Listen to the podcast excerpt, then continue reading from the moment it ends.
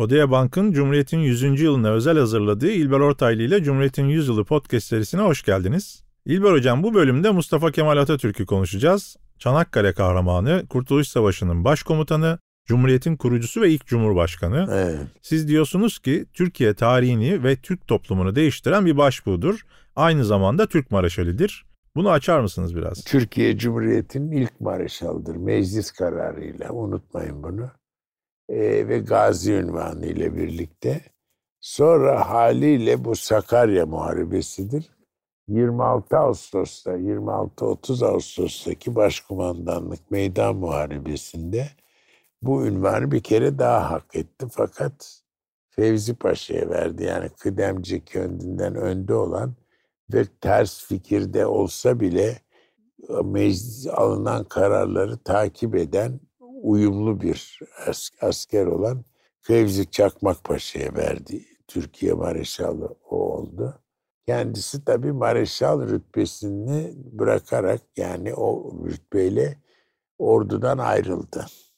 Bu önemli. Mesela Marshal Piłsudski ayrılmadı Polonya'da. E, Mannerheim Finlandiya'da ayrılmadı. Taşıdılar o ünvanı. Bu öyle değil. Yani bu çok önemli. Ama Türkiye Mareşal'dır onun için. Çünkü Türkiye Mareşal'dır. Devleti Aliye'nin adı da artık Türkiye olmuştur. Ve meclisin kararıyla verilmiştir. Bu kalıcıdır. Bunu söylüyorum. Ve doğrudur. Yani stratejide değişiklikler yaptı. Bizim ordu ricat durumunda bozguna uğrar. Biz dönmeyi bilmiyoruz. Yani resesyon, rekedere bilmiyoruz. Bunu Machiavelli yazıyor, başkaları da görüyor. Yani her zaman bu konuda maalesef bir fiber. Halbuki İstiklal Savaşı, Balkan'daki o bozgun mesela, İstiklal Savaşı baştan sona bu resesyon, ricat taktiğini galibiyete tutunma ve galibiyete çevirme savaşıdır. Yani çok enteresandır. Yunan ordusunu mahveden de bu oldu. Yoksa namütena imkanları var bize göre değil mi? Onu gösteriyoruz. Bunu ünvanı hak etmiştir onun için. Peki Mustafa Kemal Paşa'nın asker olarak hangi özellikler öne çıkıyor? Saymakla bitmiyor. Bunların içinden temayüz eden bir komutan var. Bu hakikaten okumayı biliyor, seviyor. Roman dahi okuyor. Yani Çalı Kuşu'nu okumuş. Okur ve orada bir şey bulur. Çalı Kuşu gibi çünkü Osmanlı toplumunu tetkik eden taşra hayatını bir roman az bulunur o devir için. İkincisi tabii bu yetenekli bir adam bizimki. Çanakkale'ye işte Gelibolu'ya Balkan Muharebesi'ndeyken bir kere şey yapmış. Yani topografiyi ezbere biliyor. Çok enteresan bir şey yani haritadan. Hafıza çok kuvvetli. Böyle adamlar vardır. Mustafa Kemal topografyaya hakim. Hakim yani ezberi çok müthiş bir şey yani o önemli çok. Ve dahi yani o çıkışları Liman von Sanders'e falan öbürlerinin de öyle. Yani Liman von Sanders böyle Falkenheim falan gibi çılgın küstah bir adam değil ama e, ne de olsa işte Alman generali ve Marşal, Osmanlı Marşalı rütbesinde verdiği komutları geri alıyor yani insanların itirazı üzerine bu takımın Fethi Bey orada falan. Yani bunu da unutmamak lazım. Bu çok önemli. Onun için Çanakkale Savaşı'nda ona ve Fuat Efendi'ye yani Şehzade Fuat'a attığı bir kazık var onun hafif. Harp mecmuasına resimlerini koydurtmuyor kapağa. Ama orada temayüz etmiş bir asker. Yani bütün millet ne kadar biliyor bilemem şimdi ama savaşanlar karşı taraf, bu taraf biliyorlar ne olduğunu. Zaten biliyorsunuz Tuğ General oldu yani terfi etti. Edirne'ye tayin edildi. Arkadan Diyarbakır kol ordusuna e, Diyarbakır'da kolordu komutanı iken bir müddet için Muş ve Bingöl'ü istirdat etti, geri aldı. Vaka bir müddet sonra geri verildi ama çünkü o şeyi tutacak hal yok. Böyle bir isim yaptı. E, Filistin cephesinde aynı şey var. Şimdi bu harp tarihlerinde karşı tarafı da okuyacaksınız mesela. İngilizlerin falan yazdıklarını. Karşımızda dört dörtlük biri var. Peki hocam askeri deha sahibi bir Türk Maraşali reformcu bir lidere nasıl dönüştü? E, cemiyet hayatı üstünde enteresan fikirleri var. Mesela Sofya'da operaya gidiyor hemen. Alaturka'yı bilen, seven. Ve diyor ki bu adamların Balkan Muharebesi'nde de bu tarafları görüldü Şakir diyor. Bunlar toptan çalışmayı bir paralel yürütmeyi, bir operasyonu biliyorlar diyor. Opera öyle bir şey çünkü Gesamtkunstwerk derler. E, bunu yapan öbürünü de bilir diyor. Yani bu cemiyette böyle bir kabiliyet var diyor. Hakikaten Bulgarların Balkan milletleri arasında böyle bir kabiliyeti vardır. Yani güney tarafına göre Kuzey Balkanlar, işte Romenler falan böyle bir temayüz eden tarafları var. Bunları çok iyi anlıyor, çok iyi biliyor. O bakımdan bizim e, Kemal Paşa artık lafı orada başkasına bırakalım. Wilhelm Kempf, ünlü piyanist.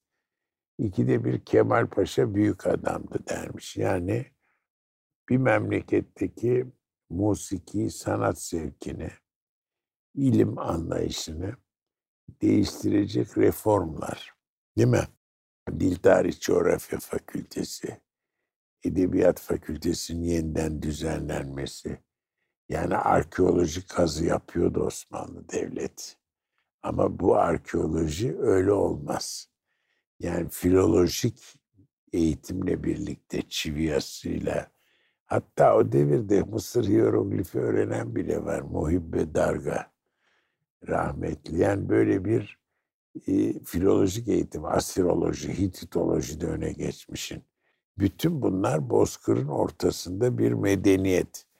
Çünkü şöyle bir şey, fakir olabilirsin ama hükmetmek zorundasın yaşamak için. Yani sen coğrafyayı bileceksin, tarihi bileceksin derinlemesine. O zaman yer küreye hakim olursun. Fakirlik yenilebilir. Ama cehalet yenilemez. Bu doğru bir laf.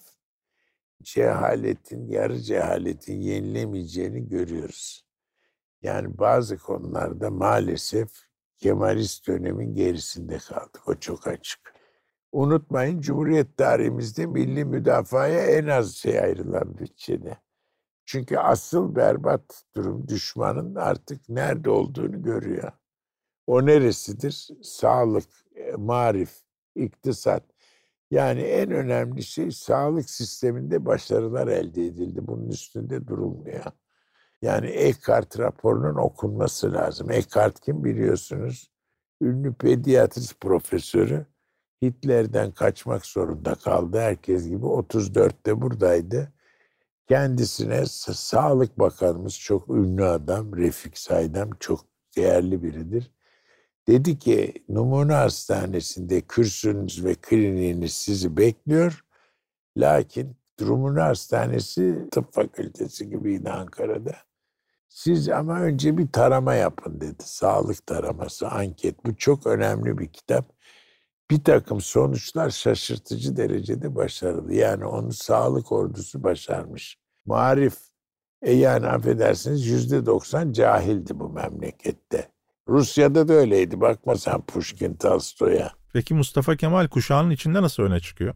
Büyük liderler vardır. Biliyorsunuz kimler olduğunu. Sonra da vardır bu. Kalan isim Mustafa Kemal'dir. Bir de bir halk kahramanı, bir gerilla kahramanı Che Guevara tabii. O enteresan bir tip. Başka biri yoktur. Bu çok açık. Bu isim kaldı. Çünkü bir medeniyet savaşı verdi galipken ben mağlubum diye düşünüp bir konuda iki kere galip oldu onun için. Bırak Orta Doğu'yu bütün Balkan ülkeleri için de çok önemlidir Kemalist Türkiye birçok konularda. Bunların yerini bildiğimiz için bu yaşayan bir lider oluyor. Her zaman aman artık şu işi bitirelim diyorsun. Öyle olaylar oluyor ki gene herkes Mustafa Kemal diye Atatürk diye sokaklara dökülüyor. Bu ilginç bir şey. Aranıyor çünkü dolduran bir lider yani ilkeleri itibariyle. Bu öyle basit ideolojilerle falan değil. Bir tek şeye dikkat ediyor. İnsanları okutmak, kabiliyeti olana mutlaka fırsat vermek. Bunun çeşitli örnekleri var konuşacağız.